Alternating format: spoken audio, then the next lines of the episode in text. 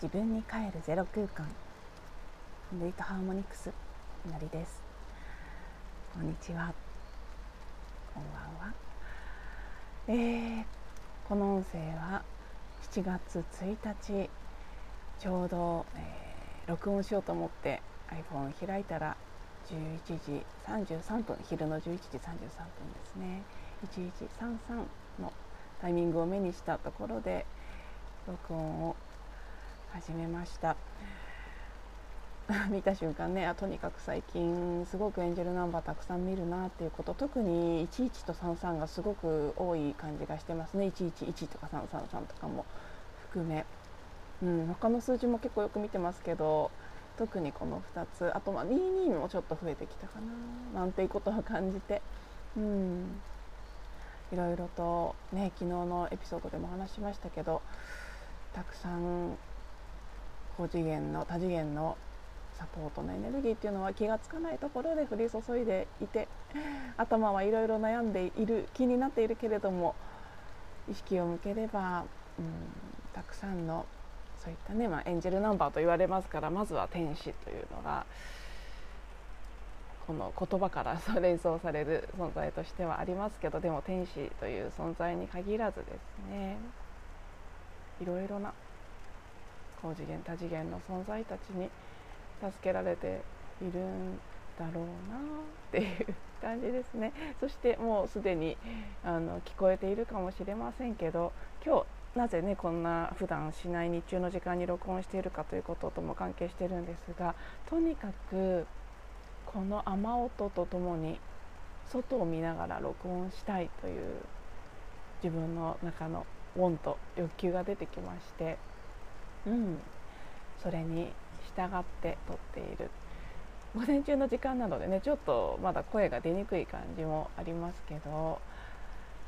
この雨音バックグラウンドで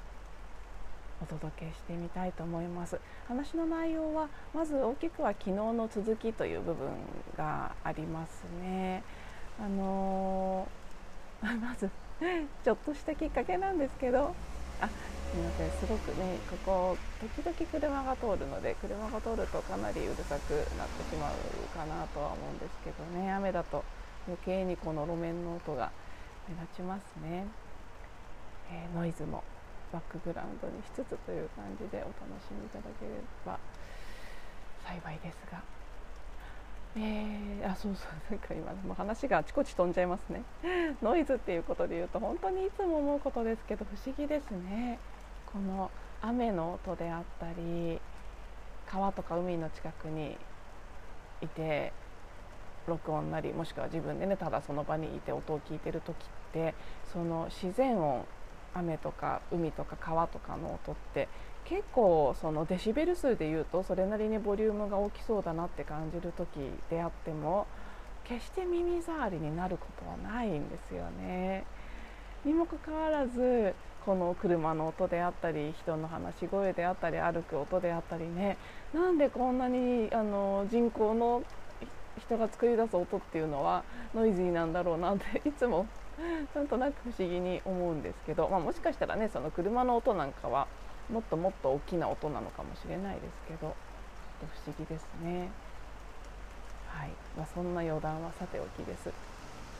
また車通りましたけど話を元に戻すとですね、あのー、あなんか元に戻そうと思ったんですけど、また違う話が出てきてしまいました。全然関係ないですけど、関係あるんですけど、話の本筋とは関係ないですけど私ベネチアが大好きなんですね。にかい行ったんだったかな、いっかいいやにかいいっかいかなちょっと分かんなくなっちゃいました。いっかいかにかいかどっちか分かんなくなっちゃいましたけど、とにかく最初に行った時、あ本当にここは好きな場所だなと思って、で最初一瞬なんでか分からなかったんですけど、すぐにはしばらく経ってはっとこの街本当に静かなんだって気がついたんです。ベネチアってあの車が走れないんですよね。あのゴンドラフェリーというかゴンドラですかね、船で渡って、で渡った先のベネチアの街の中は歩道しかない、車道がないところなので車が入ることができない島です。なのであの一切車の音がしないんですよね。で街中の交通はあの有名なゴンドラで移動していくんですね。もちろん 歩, 歩きで全然回れる距離ですけど、あとはゴンドラを使うということになっていて、ああだからこんなに静かで、そして私はこの静けさが本当に好きなんだなって、普段どれだけたくさんのこの騒音に囲まれていたかっていうこと、それが自分にとってどれだけ心地よくなかったのかっていうことに気がついた瞬間でもあったんですけど、まあ今のね急に雨が激しくなってきて雨の音はかなり強く入ってきているかなと思うんですけどねえ、本当自然っていうのはサウンドヒーリングのクラスの中でもサウンド・オブ・ネイチャー、自然の音という科目が一つあって、科目というかクラスですねが一つあって、アメリカに行く直前ぐらいに受けたクラスだったんですけど、本当に自然っていうのが一番のサウンドヒーラーだなというふうに、まあそんな全然話すつもりもなかった関係ないことを話して最初の時間が随分経ってしまいましたが、そうようやく話を元に戻すとですねなんで朝撮ろうと思ったかの一つの理由として、起き抜けすぐ起きてすぐトイレに行ったタイミングで時々こういうことあるんですけど、トイレに入るなり昨日の音声の言い間違いに気がついちゃったんですね。なんかあるんですよ、こう潜在意識さんなのかハイヤーセルフさんなのか分かんないですけど、自分の中の何かの存在が声を上げてきて、あのあそこ間違ってるよっていう感じのねお知らせが来ることがあるんです。あって、でも不思議ですよね、その昨日の音声のことについて考えてたわけではないんですけど、起きるなり出てきて、あの昨日多分音声の中でにかいぐらい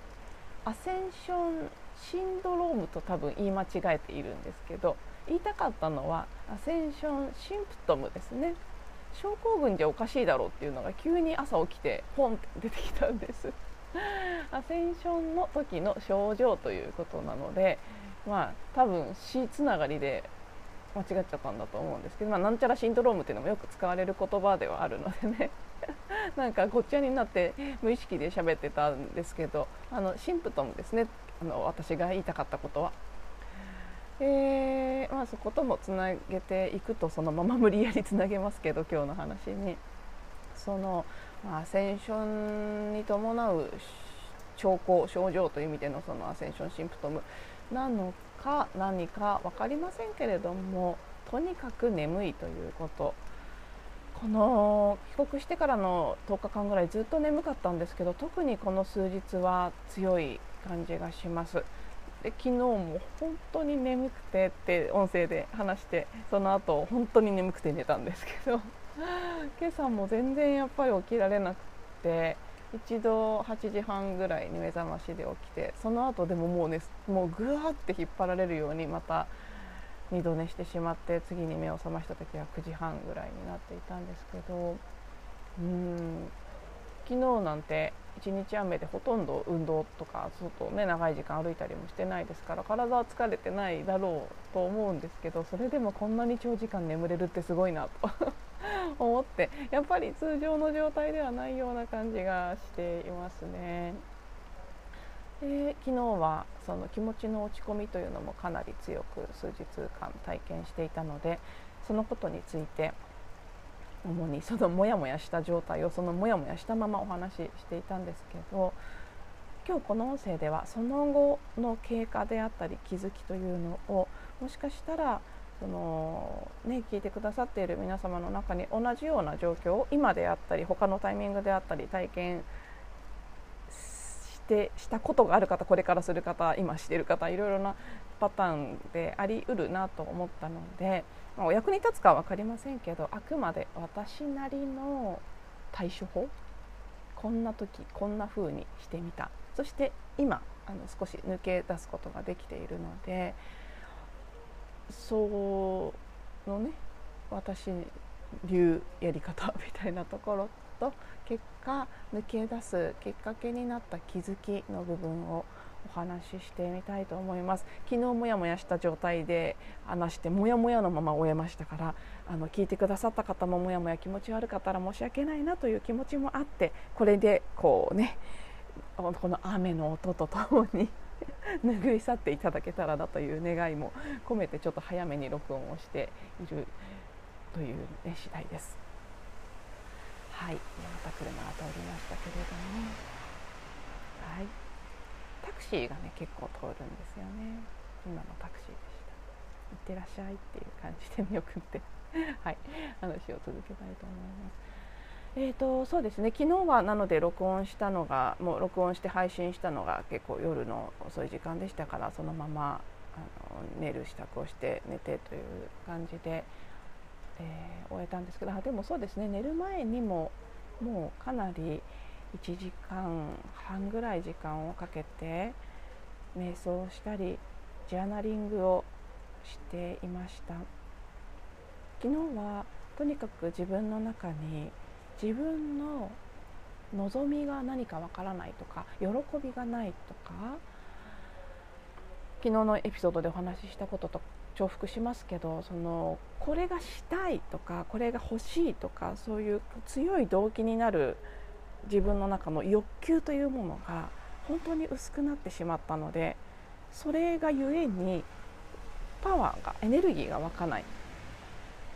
欲求がないから、これがしたいとかこれを叶えたいとかがないので、前の道、横の道を通る車と前の道を通る車とあるんですけど、前を通られるとかなり音が入りますね、きっとごめんなさいえっと、ね、はい、そこが昨日の大きな浮かんできている、湧き上がってきている葛藤、悩みのポイントでもあったので、自分の思いつく限りの望み、そしてその望みの何をという部分だけではなくて、なぜというところ、これが欲しい、それはじゃあなんでなのか、そのことを得ることによってどんな感覚を感じたいからなのかというところまで掘り下げて、一つ一つ感じてみたんですね。ないとはいえ、あのどれにもそんなに強い、絶対これを叶えてやるんだみたいな強い思いは感じられないんですけど、一応これを望んでるだろうと思っていることはいくつかあるんですね。なのでそれを一つ一つ書いて、その望みのそれが何なのかというところよりも、むしろそれを通して自分が何を感じたいのかという方を感じること、感じ取ること、そこにこう少し細やかに意識をより細やかに意識を向けて掘り下げてみたんです。例えばですけどね、もっと自然に触れて、自然に触れられる環境で暮らしたい、昨日のエピソードでお話ししたその犬坊で体験したような海の水に足をつけるとか、大地に、ね、裸足でこう足をついてみるとか、風を感じるとか、木々、草木、花、鳥、そういったものの存在と触れ合うとか、それはやっぱり確実に自分が望んでいることだなと思うんですよね。でその望み望みそのものだと、いやでも自然に囲まれるっていうことは都会から離れるっていうことで不便になっちゃうしとか、頭がすぐいろんなことを言ってきますよね。なので事柄の方ではなくて感覚の方です。そのまさに感じたばっかりなのでイメージしやすかったんですけど、自然に触れてる時の自分の開いている感覚、通っている感覚、自分がこうつるんって、イメージ的にはむき卵って感じなんですけど、つるんってちゃんと本質の自分が表に出てくる感覚、これは私があのマウイ島であったり、うん、大好きな修善寺の温泉であったり、自分の好きな自然の中に入っている時に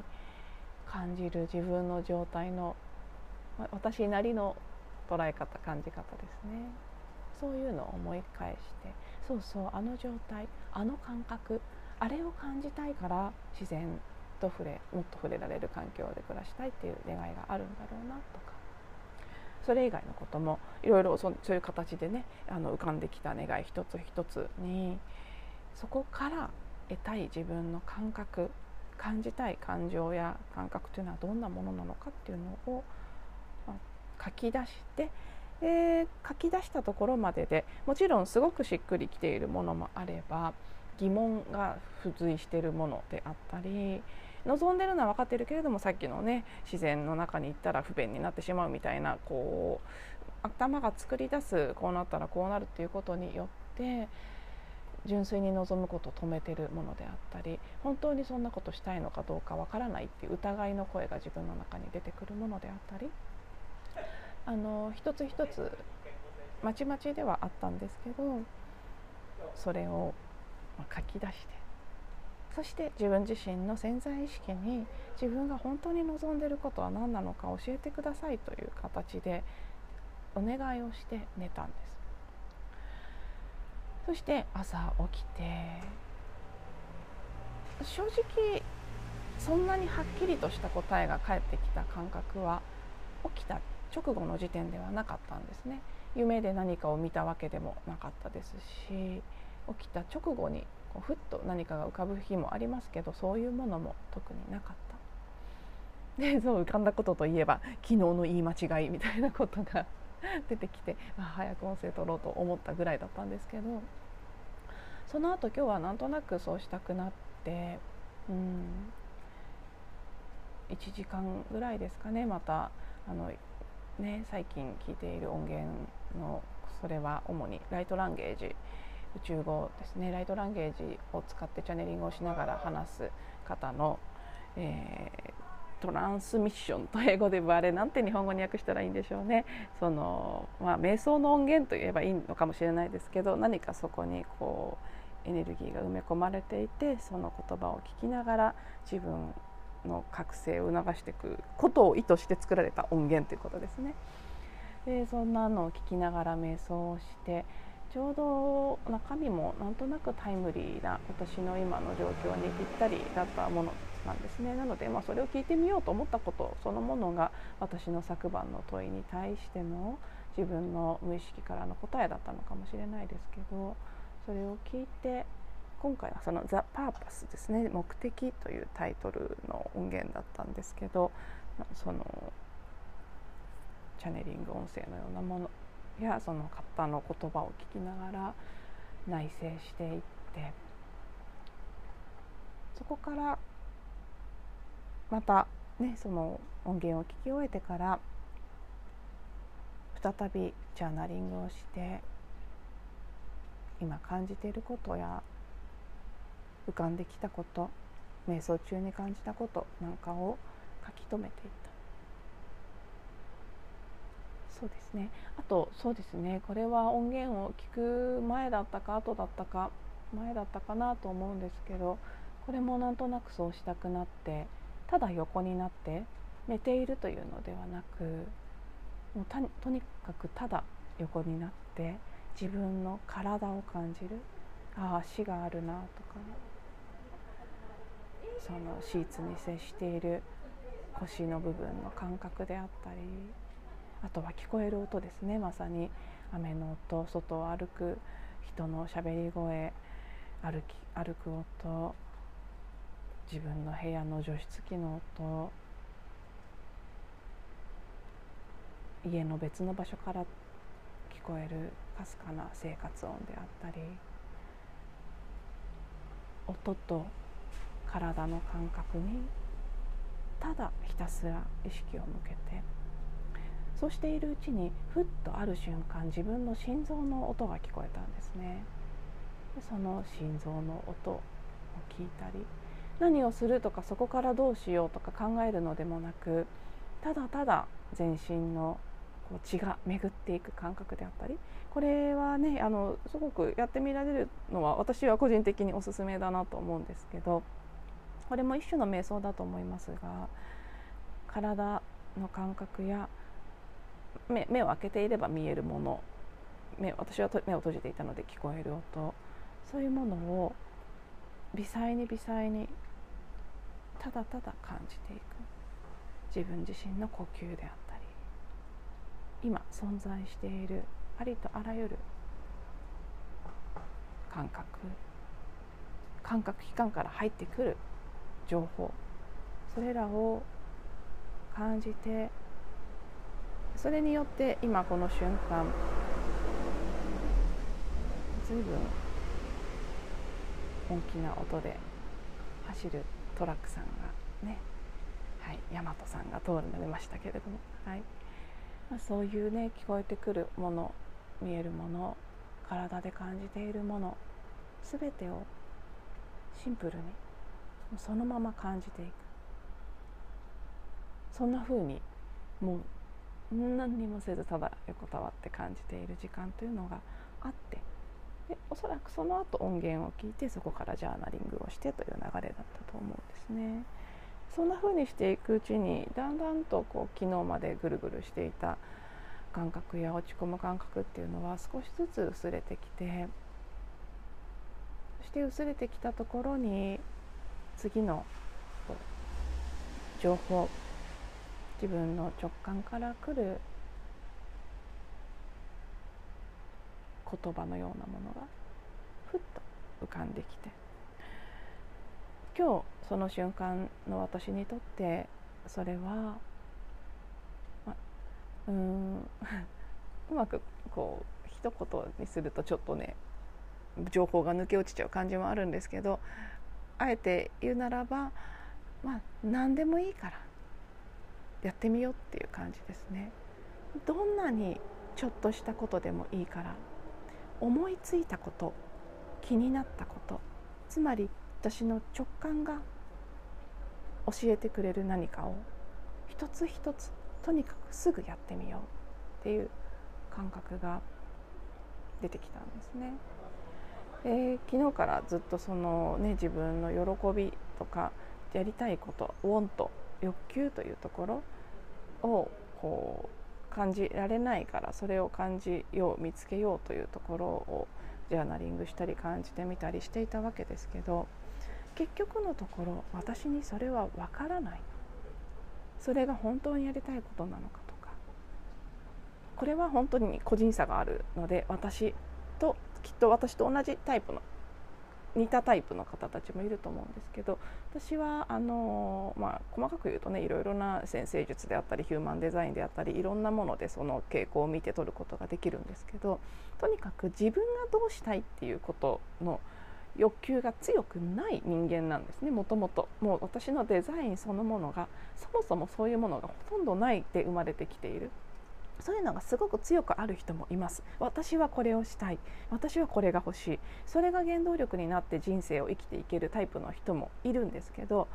それがもともとないので、そこが見つけにくいのは当たり前といえば当たり前で、さらに多分このね、それがその私が言い間違えてたアセンションシンプトムの一つだと思うんですけど、より一層そのいわゆるエゴの欲求みたいなものが薄れていってしまっている、今までの生き方にあった人間的な欲求みたいなものとつながりにくくなっている、一時的にかもしれないけれども、今そういうことが起きていて、ただでさえあんまりね、あのー、自分がこれしたいみたいなのが強くない体質な上に、よりいろんなことがこう薄れていってしまっている今があって、だからどうしていいかわからないっていうふうになったんですけど、もうそれはしょうがないと、その強い欲求とか強い願望とかこれを絶対達成したいみたいな意欲とか、そういうものは私にはやっぱりないからしょうがないと。そしてじゃあどうしたらいいかっていうところで出てきたのが、そうその小さな直感の声を頼りに、それを一つ一つどんどんやっていく。それが出てきた時に気がついたんですよね。あ、結構たくさん無視してたなこの何日かと。本当にちっちゃなことですよ。あのイベントに申し込んでみようかなとか、あの会に行ってみようかなとか、あの人にメッセージをしてみようかなとか、そういうこうちょっとしたこといくつかあったんですけど、結構どれもやらずにいたんですね。あ、それだなって、それしかないなって、なんとなくね、こうストンと腹落ちするような形で感じたんです。大きな意味でなので、これはねイメージで例えると分かりやすいと思うんですけど、その大きなゴール、これがしたいとか、これが手に入れたいとか、こういう暮らしがしたいとか、こういうものを、こういう有名になりたいとか、そういう何かがあって、そこに積み上げそこに対して積み上げていくような形で一つ一つのアクションを頑張るっていう、そのやり方をこう私は、まあ、今ね世間一般にそっちの方が主流ですから、周りを見るとそういうやり方をして成果を出している人がいっぱいいるように見える。だから自分もそれがなければいけないし、それがないから今頑張れてないんだみたいなところに、なんとなくね思考がこう絡め取られていたんですけど、いやそうじゃなくて、逆のアプローチもあるなって、そこの、この先にどこに行き着くのかはわからないけれども、今この瞬間なんでかわからないけれども、やりたくなったこと、気になったこと、ちょっと気になったこと、それをしてみる。その繰り返しでしかない。もちろん大きな意図はある。大きな意図は本当の自分を生きるとか、愛を表現するとか、宇宙の愛そのものとして生きるとか、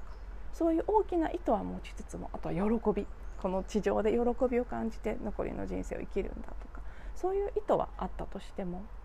そのために必要なものが何かっていうのがやっぱり私にはわからない。これはもちろんね、その個人としての性質の違いというのもありますけど、私のまだ私の性質に合ってるから好きなんでしょうけど、セルフアイデンティティするほぽのぽのの中では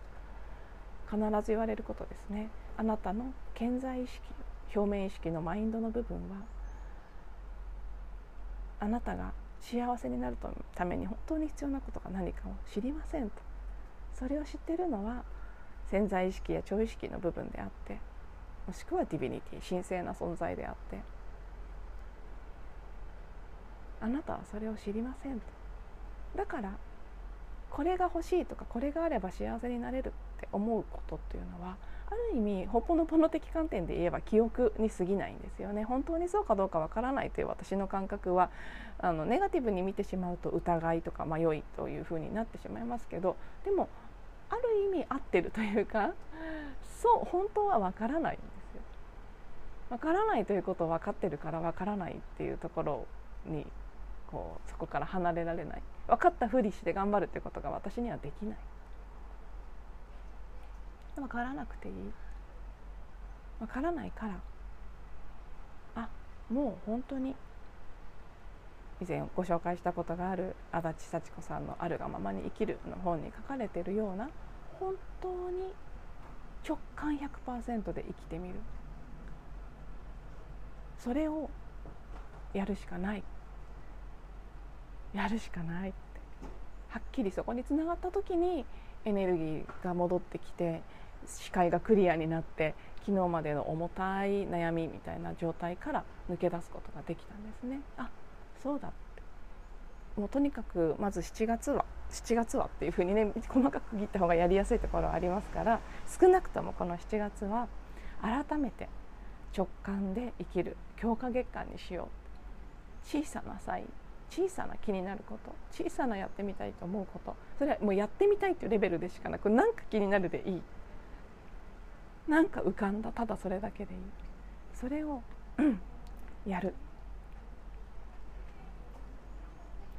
そういう月にしようって思ったところで、まあ、ようやくこうこの数日間のモヤモヤに決着がついた感じですね。しちがつついたち、まだ今日は一日雨が降り続くみたいですけど、同じ雨でも昨日とは随分質感が違うなというふうに私は感じていて、随分こう明るく清々しいものが増してきたなというふうに感じています。あとはね、引き続き雨のシャワーにいろんなものを流してもらいながら、うん、直感の赴くままにこのしちがつを始めていきたいなと思います。はい、では、え